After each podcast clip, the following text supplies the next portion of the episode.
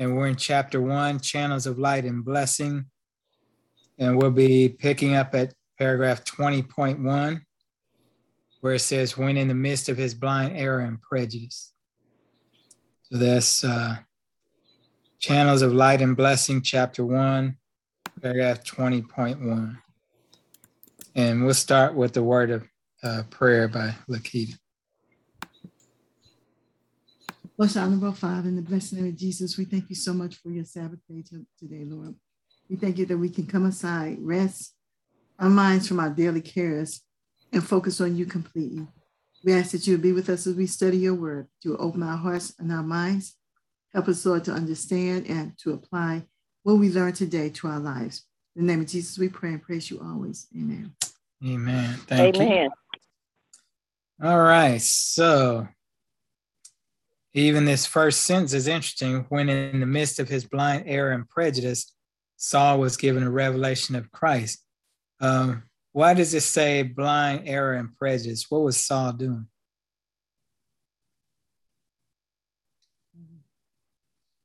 Wasn't Saul uh, uh, uh, from the beginning killing Christians, and he thought he was doing the, his uh, duty to, I guess, the king? Mm-hmm. Mm-hmm. Yeah. And so he was um, judging these people based on um, their religious beliefs, and there's a form of prejudice and racism too. Anybody else? Where was the blind error and prejudice with Saul? She said he was killing people. Well, was, yeah. wasn't he blind to the word of God? He thought he was doing the work of God. He thought that the Jewish leaders were correct. And so he was following them and persecuting the, the Christians, the ones that were following Christ. Well, yeah, thanks for everyone's comments. Why do you think it said blind error? He didn't understand. He didn't know no better. Yeah, he didn't realize what he was doing was wrong. Yeah, he was wrong. He thought he was doing right, but he was sincere about it, but he was sincerely wrong. But he put all of his energy into it, uh, persecuting the Christians whom he thought were doing wrong. But then once he was converted, what type of energy did he have then? The same. He was on fire for the Lord to do yeah, he was on fire. Christianity. Yeah. So he didn't all of a sudden, now that he's working for Christ, just start half stepping, did he? No. No, he still put everything he had into it you know, and that's a good example for each one of us. As the scripture says, whatsoever your hand findeth to do, do it with all your might. So as God gives you direction, do it to the best of your human ability, and God will take up the slack. And then it goes on to say he was placed in direct communication with the church, which is the light of the world. The church is the light of the world. What does that mean to us? What does the light of the world do? It shines for Jesus. Yeah. And it dispels darkness. So in this case, it would be spiritual darkness. We have truth and light to dispel the darkness, spiritual darkness. Yeah. And hopefully that's what we're still doing is uh, shining in the darkness, dispelling, dispelling darkness, and being a light, pointing others to Christ. Like a lighthouse shows the ships where the uh, shore is at. So we as lights should point people to Christ, let people know where Christ is at. And sentence down, it says, In Christ's stead, Ananias touched the eyes of Saul that he may receive sight. Now I thought that was interesting because it said Ananias in Christ's stead. Did Ananias, was he always in Christ's stead? No. Why not? What happened? Christ gave him a commandment and he took stuff that wasn't his and then he lied to God saying he had gotten rid of everything, but he hadn't. He had been greedy and kept some things. Mm-hmm. mm-hmm. So, yeah, so here he was um, being called by Christ to do this very important duty, which he did, but then later on he fell short, you know, and that was kind of a really sad story about him and his wife. Um, and it, it reminds us that there are plenty of people who are truly following the Lord, truly on fire for Christ, and then they run into some situations and circumstances in life and they lose their hold on Him. You know, and it's very important for us, especially now at this time in Earth's history, to remember we have to keep our hold on Christ no matter what's going on around us, you know, so that we don't fall short and uh, end up missing out on eternal life. Christ is the fountain, the church is the channel of communication. So everything that the church does should be to lead people to Christ, to spread the word of Christ, to uh, exemplify the, the character and the attitude of Christ. You know, we're just a conduit for Jesus. We, we don't, we're not the ones that we want people to follow. We're here to point people to Christ.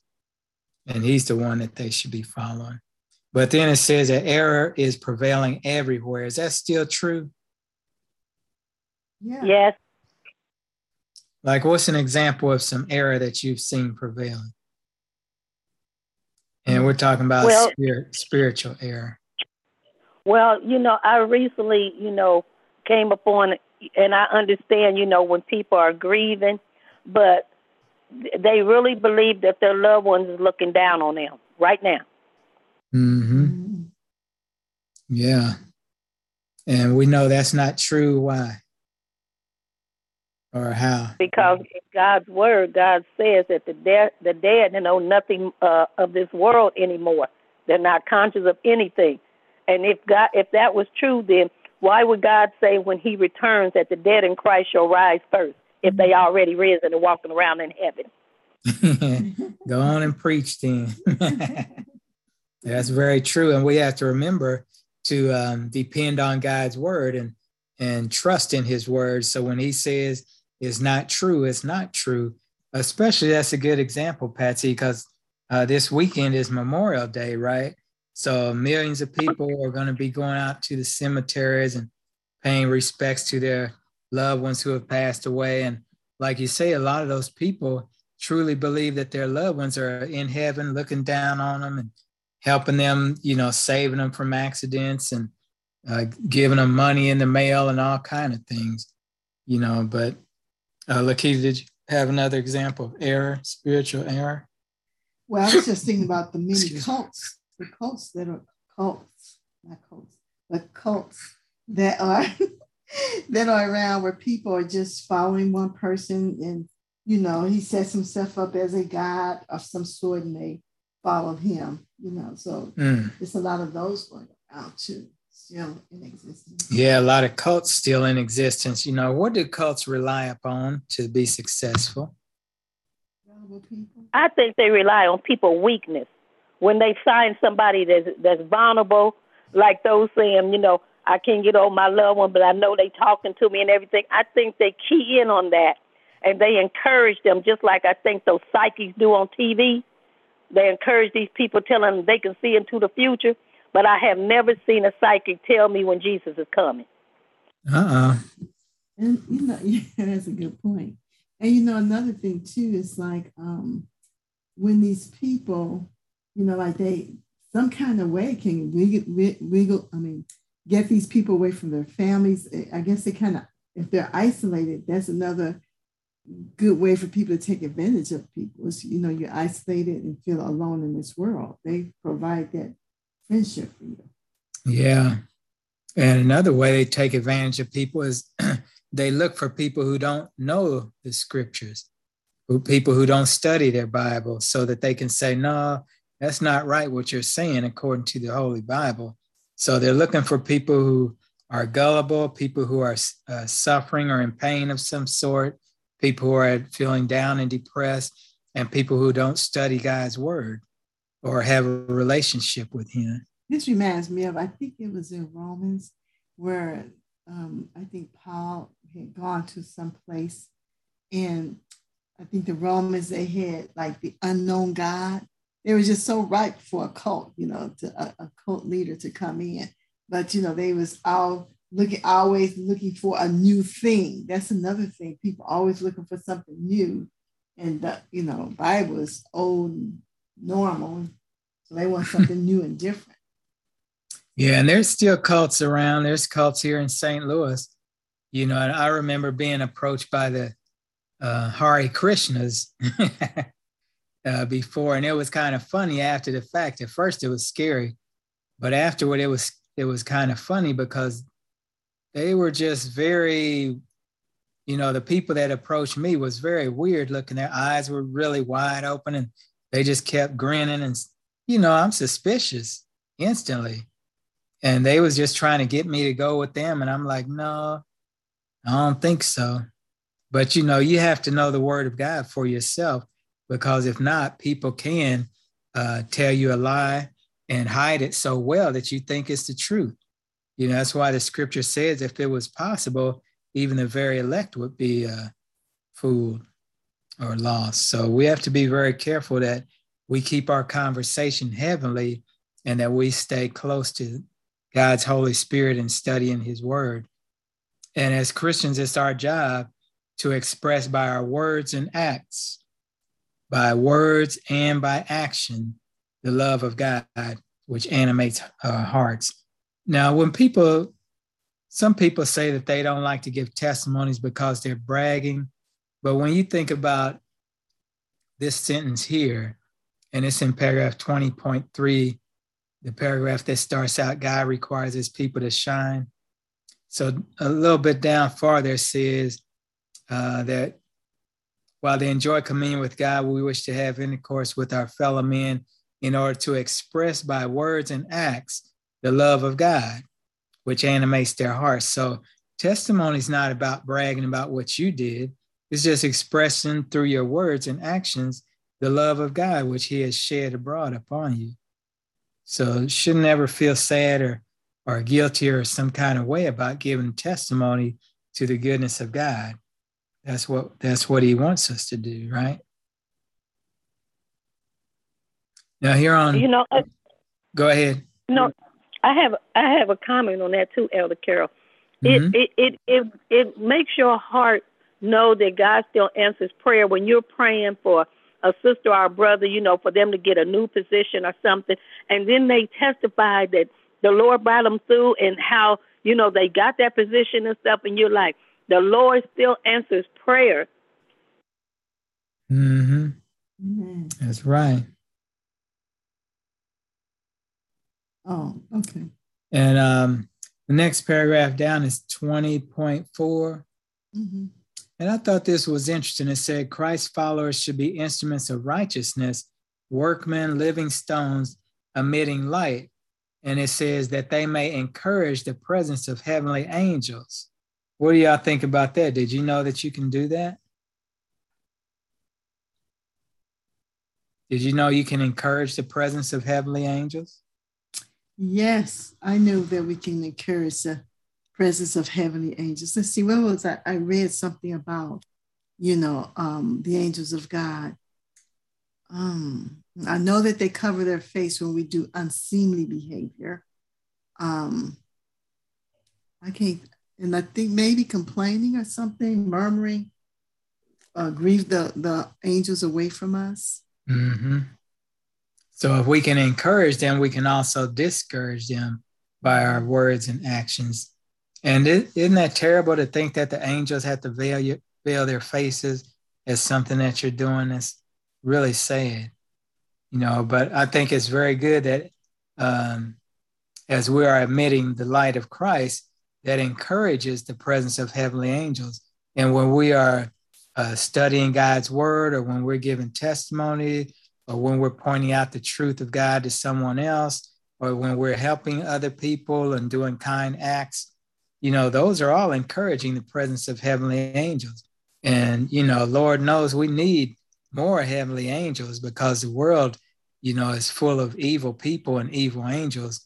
And we need as many heavenly angels to overtake them as we can possibly get. So, as we allow Christ to shine through us, that encourages the presence of heavenly angels.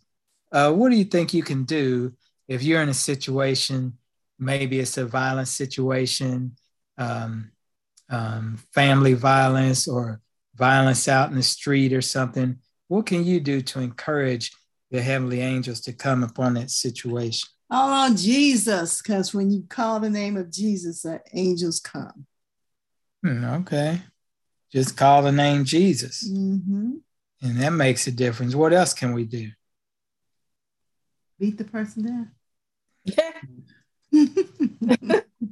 Well, you know, Elder Carrell, I have a friend, and the home environment is not very good as Mm. far as abusive, you know, the verbal abuse and stuff. And yet, you know, I know she loves her husband, but I always, you know, ask God to, you know, give her a vision on how she can relate more to him so he won't, you know, be like that. But it also takes somebody just to hear her talk. I think sometimes she, you know, she she hides it, and then when she finally feels like she wants to come out and say something, when she when she knows the person's listening, and then right after that you say we're gonna pray about it and then try, you know, try this. Have you tried this? And she just needs somebody to hear her. You know, do you understand what I'm saying? She needs somebody to listen. Mhm. And I think by listening, it gives her that relief that somebody cares enough to listen and they going to pray for me. That's a terrific way. Pray for people that are struggling through situations like that. Prayer really does change things. It's not just, you know, do it for show. Prayer actually has power uh, through the grace of God to actually make changes in different things. When you think about the the um, patriarchs and prophets who prayed in tough situations, or or some of the new believers who prayed, the uh, Adventist pioneers, you know, or even your own family members, you know, maybe grandma or grandpa was a praying person, and you can actually see the results of those prayers taking place. So you know it really does make a difference. And sometimes we think uh, to say to people, well, they ask you for some help, and you can say, well, the least I can do is pray for you. No, actually, that's the most you can do for them is to pray for them. Why is prayer, why would prayer be considered doing the most for someone as opposed to giving them a few dollars or giving them some food? Why would prayer be the most you can do for someone? Man, because you bring God and all of his power into that person's situation. Yep. You Put them before God. You bring all of the power of God and the holy angels. All of that is at their disposal to make that situation right. Mm, But you know what I, I find is this we're praying sometimes and the Lord answering our prayer, but it doesn't look like it because maybe, you know, let's say this husband who is, you know, being berating this wife. So then he's on a job and his tongue get cut off. And it seems like that's a terrible Hmm. thing, but it may be the answer to that prayer to help him, you know, uh, learn, or maybe let's not let it get completely cut off, but you know, it's hurting. He can't, it's hurting. He can't use it. he can't use it for a little while, right? So he's learning patience by because he can't talk, he can't say the things. He's gonna learn to think two or three times before he says some stuff, and he might even learn that it's not necessary to say.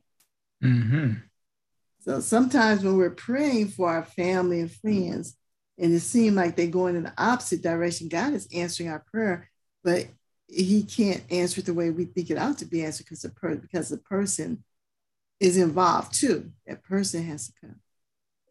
hmm Very good. Yeah. So when we, um, if someone asks you for five dollars, you might give them five dollars, but that's the extent of your help. Or if they ask for a sandwich or whatever, that's the extent of your help. But as Lakita was saying, when you pray, you're bringing down the resources of heaven now to take uh, control of this situation. And God has millions of ways to work people's situations out. We can only think of one or two. Here's a sandwich, here's five dollars. But God has millions of ways to solve people's problems. So the first thing we can do someone in need is to pray for them. The, that prayer will be the most we could ever do for them because God is now involved in it. Have you ever wondered why uh, sometimes it seems that people who consider themselves Christians, they never really have any encouragement to give to other people. They don't have any kind words. They don't show any love to other people. Why do you think that is? Could be because they haven't had that shown to them. And so they don't know how to show that to anyone else. Mm, okay. Plus, you know what? They may actually be doing their best. They may actually be showing love, but um, you know, we our expectations of or how we interpret what love should look like may actually be the problem. That's interesting. Now, if you have a, um, suppose you have a, a radio and you trying to get the radio to come on to your favorite station, you clicking all the buttons and turning all the dials, and nothing's happening, and you wondering why, and then you look over and it's not plugged in. You know, it's, it's like Christians who have no kindness, no love, um, no desire to share God with anyone. It's because they're not connected to the source. Mm-hmm. Like the radio, it cannot function because it's not connected to the source. So if you don't have a relationship with Christ, as as was mentioned, how are you going to share that with anybody else? Mm-hmm. You can't. Any other thoughts on that? What paragraph are you on, Lee? We are on 21.2. Oh, okay. And it starts and out Elder every... Carrell, I think too, sometimes, and I look back and I'm thinking of the church that I came from in Indiana. I think some of, sometimes people don't realize, even if you are an elder, uh, you know, an elderly person, you still have something you can contribute. And I think when I look back and as I grew up, I've seen some of the elderly people at the Adventist church, they just sat back, you know, saying, well, I'm old and I'm old, but God uses elderly people too. So I think they can't, they became complacent because they knew, you know, they knew the word and they feel like, well, I did it when I was younger. I'm old now, so I can just sit back and just, I don't want to mm-hmm. say slide into heaven, but sit back and say, well, that's what I did when I was young. Hmm. Yeah, I was read. I was listening to. A, um, I was in a training recently, and um, they the lady gave a story about a guy, a man whose ancestors were had been in slavery, and so he was like at seventy or so. He he had didn't have a high school diploma, so he went back to school to get his high school diploma. And then, you know, he started school and um, he decided he's going to go back and get a degree, go to college. But at the age of 98, he finished his college degree and he wrote a book. So I think we just, I mean, these years, like what you're talking about, Patsy, sometimes these are wasted years because we can be the most productive in those years. You don't have any young kids anymore to distract you. You don't have, you know, the obligation of a job and most of the time to distract you from doing some of the things you really want to do with your life. Hmm. Interesting. Hmm. Any other thoughts on being connected to the source? Have you ever felt like you weren't connected to the source, Christ? You felt that way? Would you like to share with us? Oh no, not I'm just kidding. no, I, I, I'm being honest. This week, I found myself asking God, "Am I, am I there?" Because I'm gonna be honest.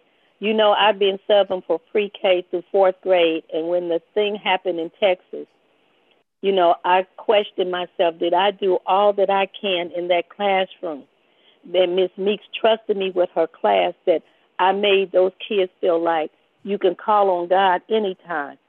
But in and then I, you know, I started looking at what should I have done better, God. That you know, you and the Holy Spirit, you know, you tried to lead me, and I, you know, I just didn't didn't quite make it. So I questioned myself on that this week, and I said, and I found tears in my eyes, saying, Lord, what would I have done if someone had came in to the school? But it made me question whether I was still connected with God because I was so hurt and I kept crying every night.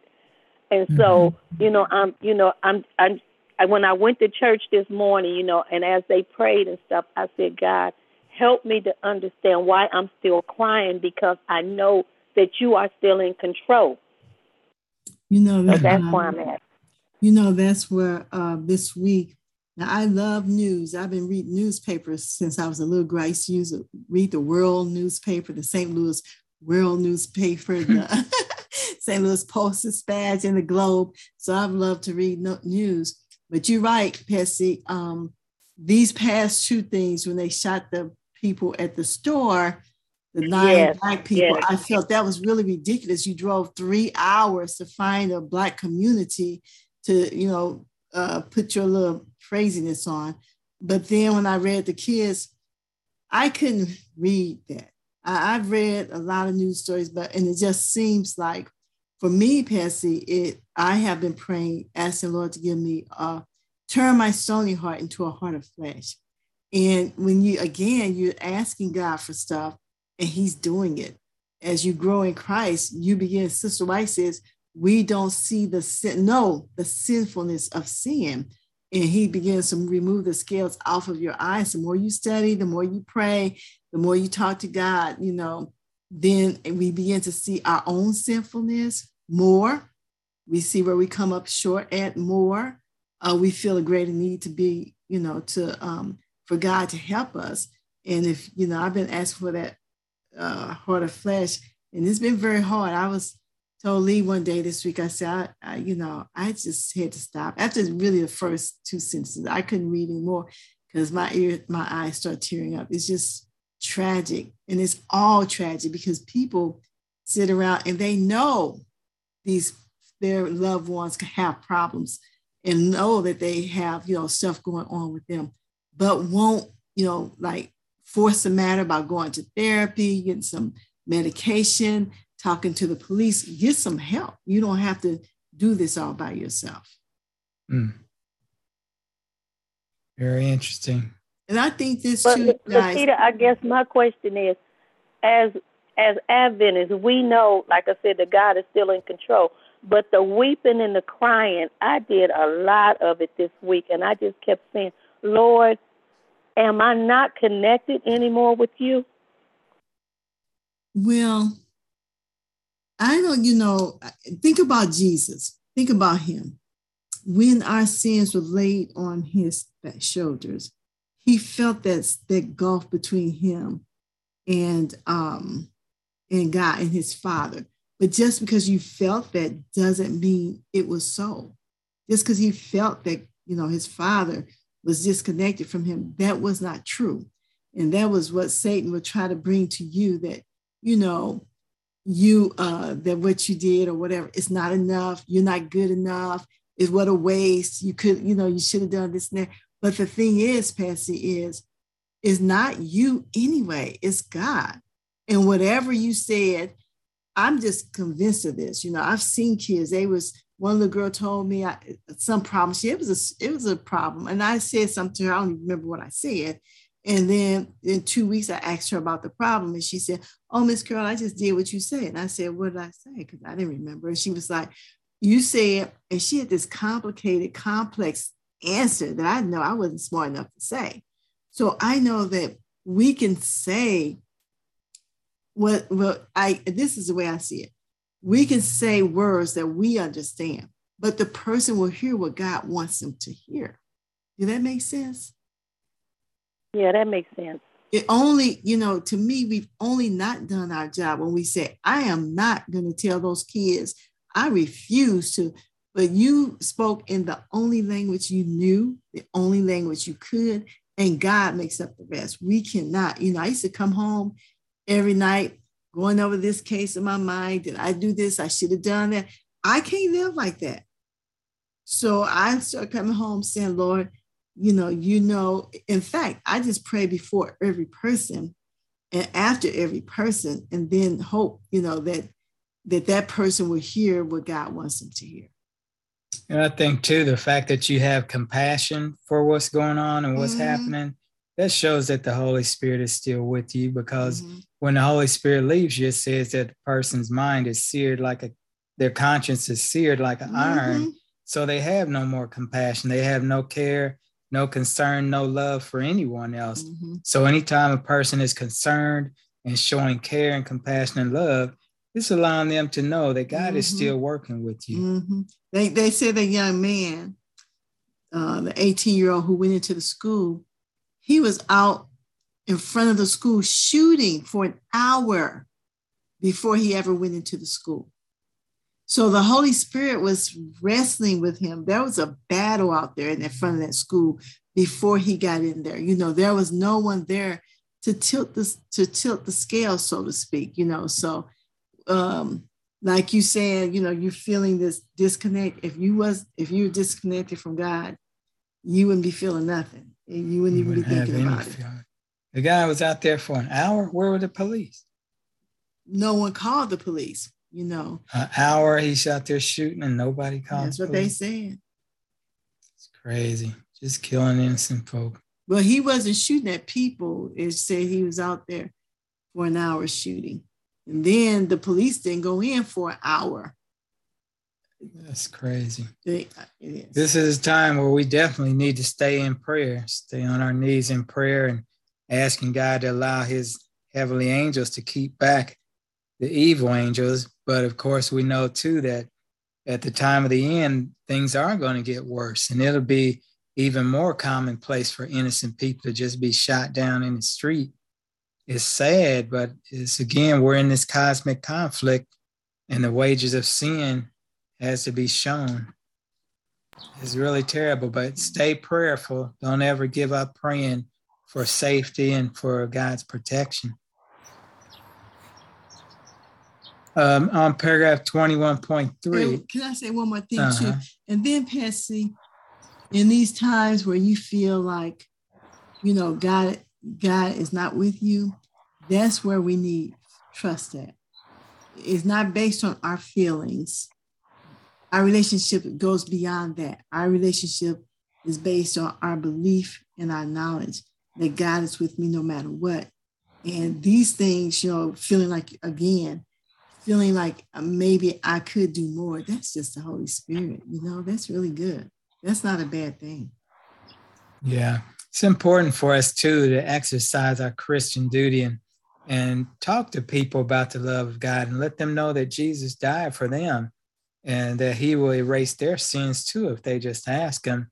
Because if we have opportunity to speak to someone about the love of Christ and we don't do it, you know, the Lord's going to be uh, holding us accountable for that. So, anytime and any way and any method you can that you can reach someone for Christ, that's uh, doing a good deed, giving a glass of water, encouragement, all kind of ways you can reach others for Christ. Make sure that we take advantage of that opportunity because we don't want other people to go away sorrowful, not knowing about the love of Christ. Let's go to uh, paragraph 21.4. It starts out all who are consecrated to God will be channels of light, which is what this chapter is called. And this is interesting.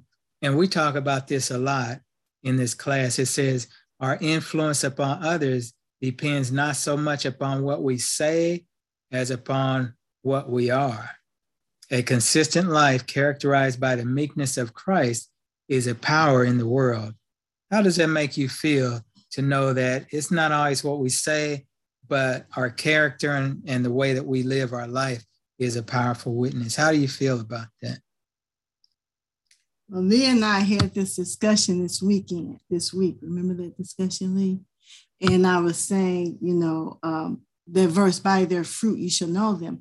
Now, I used to think first, I used to think that um, by their fruit means if you bring somebody to Christ, you know, then you will know that they are sincerely Christians. And then the second, then I grew out of that and thought by their behavior, which is where me and I was talking about. So Lee was like, their behavior is like that is the fruit, you know.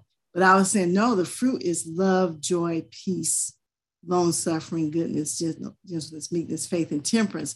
And I was saying that what she's saying now is what you are, not what you do.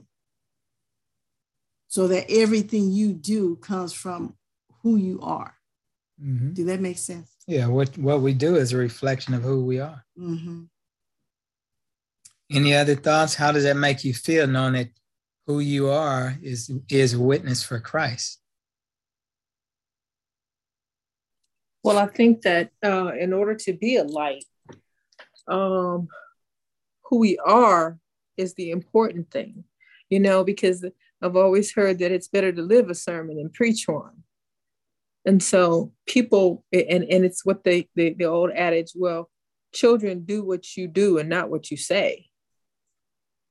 And that's the same thing with people. They will watch you to see how are how are you living.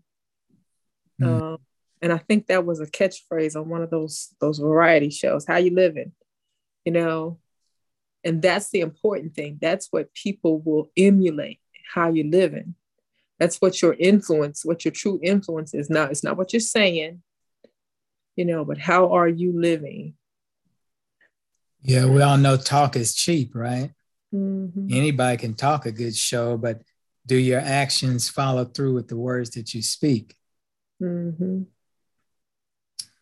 Okay. Any other thoughts on that? Consistent Christian life? Uh, let's look at the next paragraph where it says, Those who should have been the light of the world have shed forth but feeble and sickly beams. Man, that sounds terrible. Mm-hmm. What is light? It is piety, goodness, truth, mercy, love, is the revealing of the truth in the character and life. Again, what we were just talking about. Revealing of the truth in the character and life. Life. Down at the bottom of paragraph 21.5 says, We are laborers together with God. Yes, laborers, that means doing earnest service in the vineyard of the Lord. There are souls to be saved, souls in our churches, in our Sabbath schools, in our neighborhood. Now, I thought it was interesting that said there's souls to be saved in our churches and Sabbath school. Why would that be true? How, how can there be people that need to be saved who are already in the church and the Sabbath school? Because the wheat and the tare grow together. Uh, explain what that means. well, as they say, church is a place for sick folk, which is, is the spiritually sick. And so we're going to have people at all stages of sickness, spiritual sickness in the church. And so um that I mean that's just what that's just the way that it is. And so we're going to have people that are on a um, their journey they've been on their journey longer or they've they've been more serious about their journey towards christ and then there's others that's gonna, that are going to be babes in christ and there's others that are there they want to they want to talk the talk but like you say talk is cheap hmm. you know there are some uh, people who think churches should only do outreach how do you feel about that anyone well, the parable in the Bible is about the, the coin that was lost in the house. And so the search was for the coin, that coin. But really, you guys, I keep coming to the conclusion that we are in outreach every day of our lives. Every day that we interfacing with people, we are representing Christ. That is outreach. You mean, Lee, that they mean that you should only focus on teaching people outside of the church about yeah God? there's some people who feel that church churches should be all about outreach just going out talking to people who are not who have not confessed christ who are not christians and that the people who are already in church you know it's like they say preaching to the choir there's no need to talk to them about the lord anymore that's not true i think that the you know it's like being in the hospital and you receive the treatment. Well, church is a hospital. You receive the treatment, but then there's follow up. You know, you want to t- touch in, you know, uh, touch bases with people and see, you know, how they're feeling. Or they is is um, you might go back into the doctor's office to see if the disease has come back or if it's slowed down. You know, that's not true that you just baptize people, get them in this, to the church and forget them. I think that's what people do you know I mean? Like there's no contact with them or nothing like that. And people just feel, you know, like you're just another person who don't really care about me. You care about something else, but it's not me. Mm.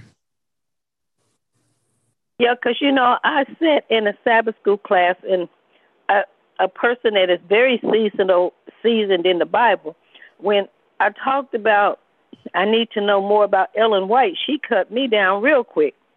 She said, "What do you need to know about her?" She said, "You need to just know about the word. Don't don't worry about all that stuff about Ellen White." But then, as I began to be, you know, to learn more about Ellen White, I said, "Well, it's it's it's it's going along with the Bible, and it's letting you know what was going back in those times. But still, as I study her word, I have seen nothing that she has done or said that has been against the word of God.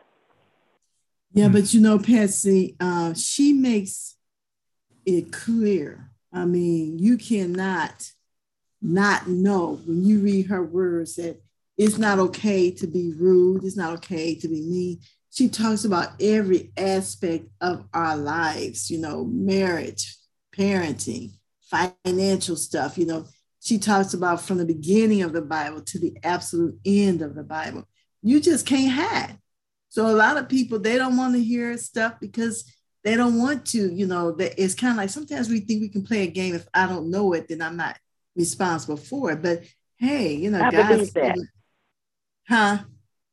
I believe that. Yeah, I believe people. The reason why they don't want to uh, read and learn more, especially when you, you know, here we are Adventists, and you know, I'm not saying that we believe Ellen White, but we know that she's a founder. We know what she was about. She was trying to establish and help and let God use her to establish the remnant church. But when you hear somebody that's been, you know, been in the church for years and they tell you something like that, you're like, you know, but I'm going to learn about it for myself. Even if you criticize me and, and say negative things, I'm going to learn it for myself because God is leading me that way. The Holy Spirit is saying, we want you to learn something. You mean you're going to have to know, you really, we're going to have to, if we live through the time of trouble, you know, we're going to be part of the people who live through that time of trouble, part of the 144,000 who are left here, you know, uh, who are alive when Jesus returned. We're going to have to have some real power behind us. You know, we can't have any doubts, second guesses, thoughts, or, or any of that, too, you know, and stuff. And really, Sister White is definitely a prophet. This woman is a prophet.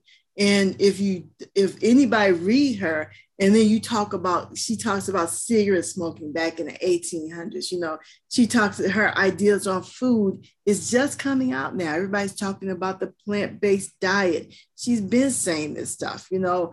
Uh, she's talking about getting rid of meat because the animals will have diseases, will be diseased.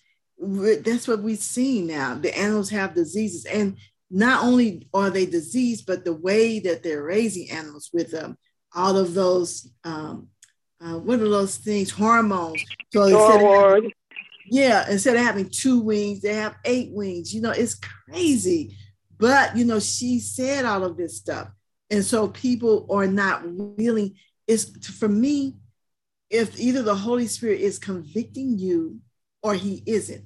And if he's not convicting you, you're not responsible for that. Some, you know, something's going to go right over, you know, over my head. I'm, it's not going to even faze me. But then there are other things where the Lord will not only convict my heart, but then he may cause some tests or trials or uh, situations to come up that I have to turn to what he's saying and use it, you know, if I'm sincere about being with Christ. So, yeah, I hear people saying stuff like that, but I personally, I, you know, I can read the Bible, but I really get a lot of clarity from Sister White. I really do.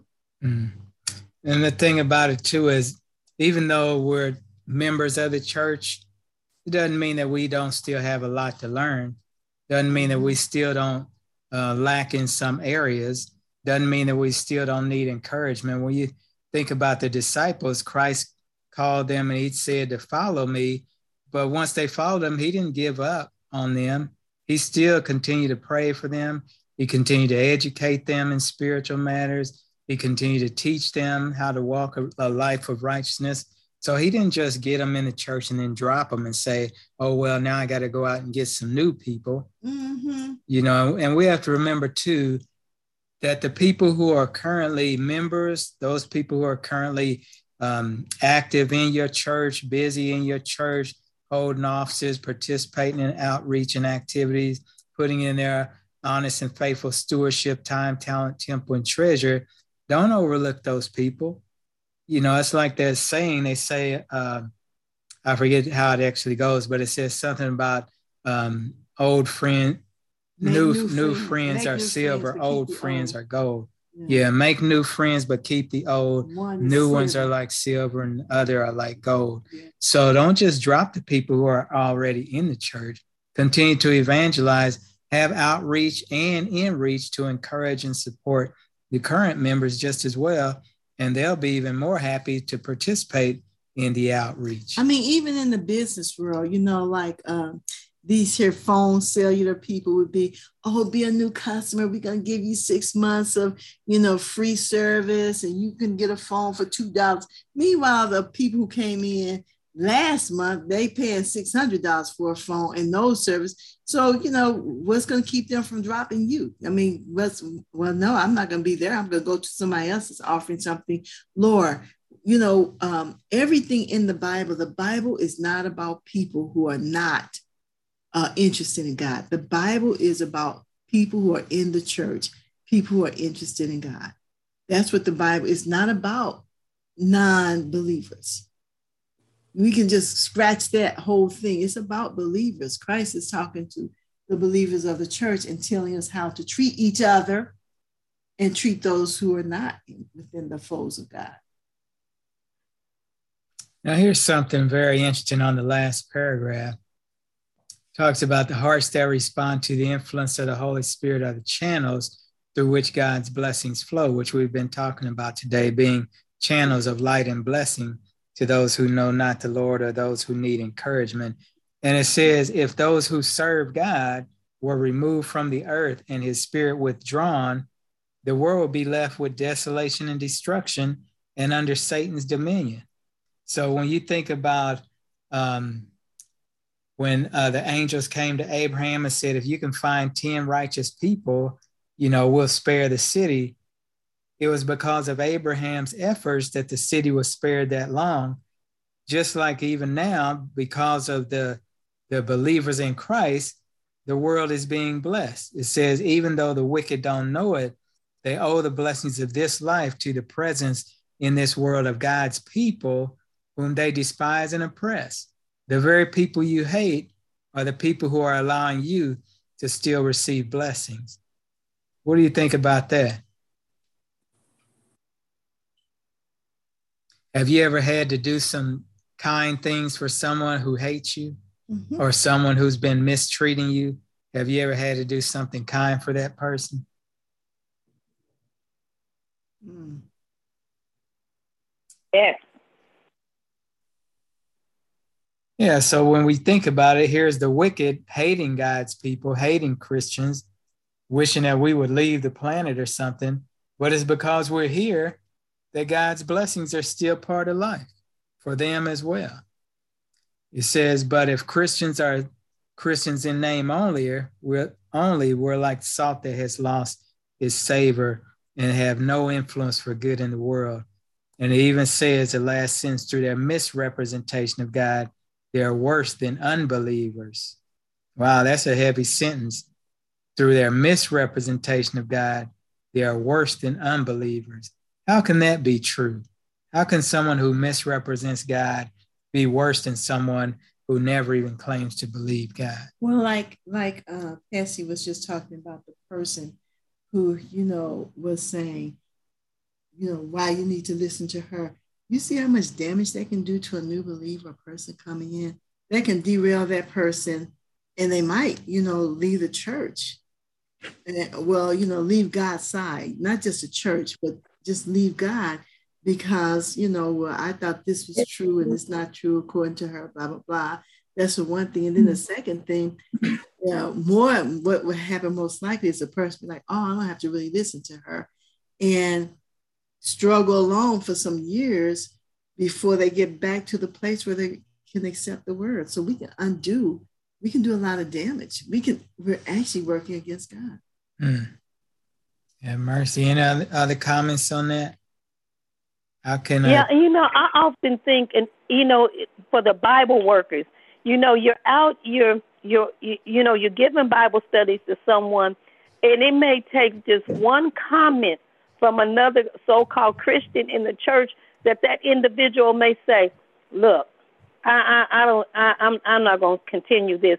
And and you really don't, you know. And I'm sure other Bible workers they have ran into this that somebody has said something that, you know, and and, and I'm thinking in terms of teenagers. You know, when they come to church, and I, and some of them, because you know, because I, you know, as being educated, uh, you know, around them, knowing that sometimes the only thing they have is a pair of blue jeans.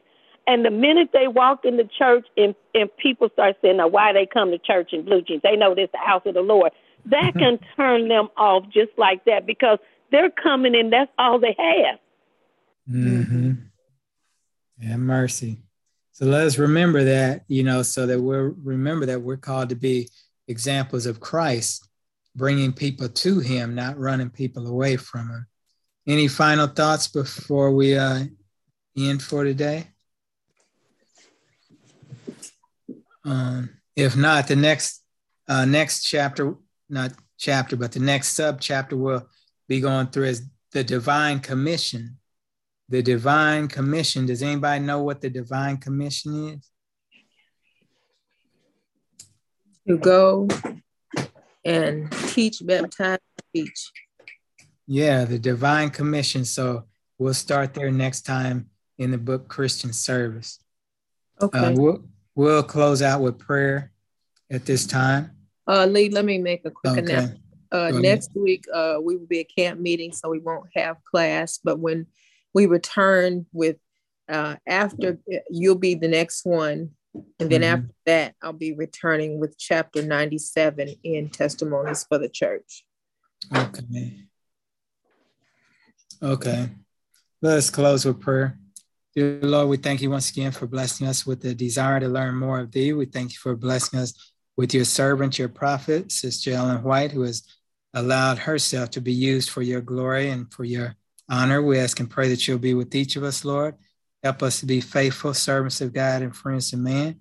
May we allow the light of Christ to shine forth from us, and may you use us, dear Lord, to lead others to the cross of Calvary. In your blessed name, Jesus, thank you and amen. Amen. Amen.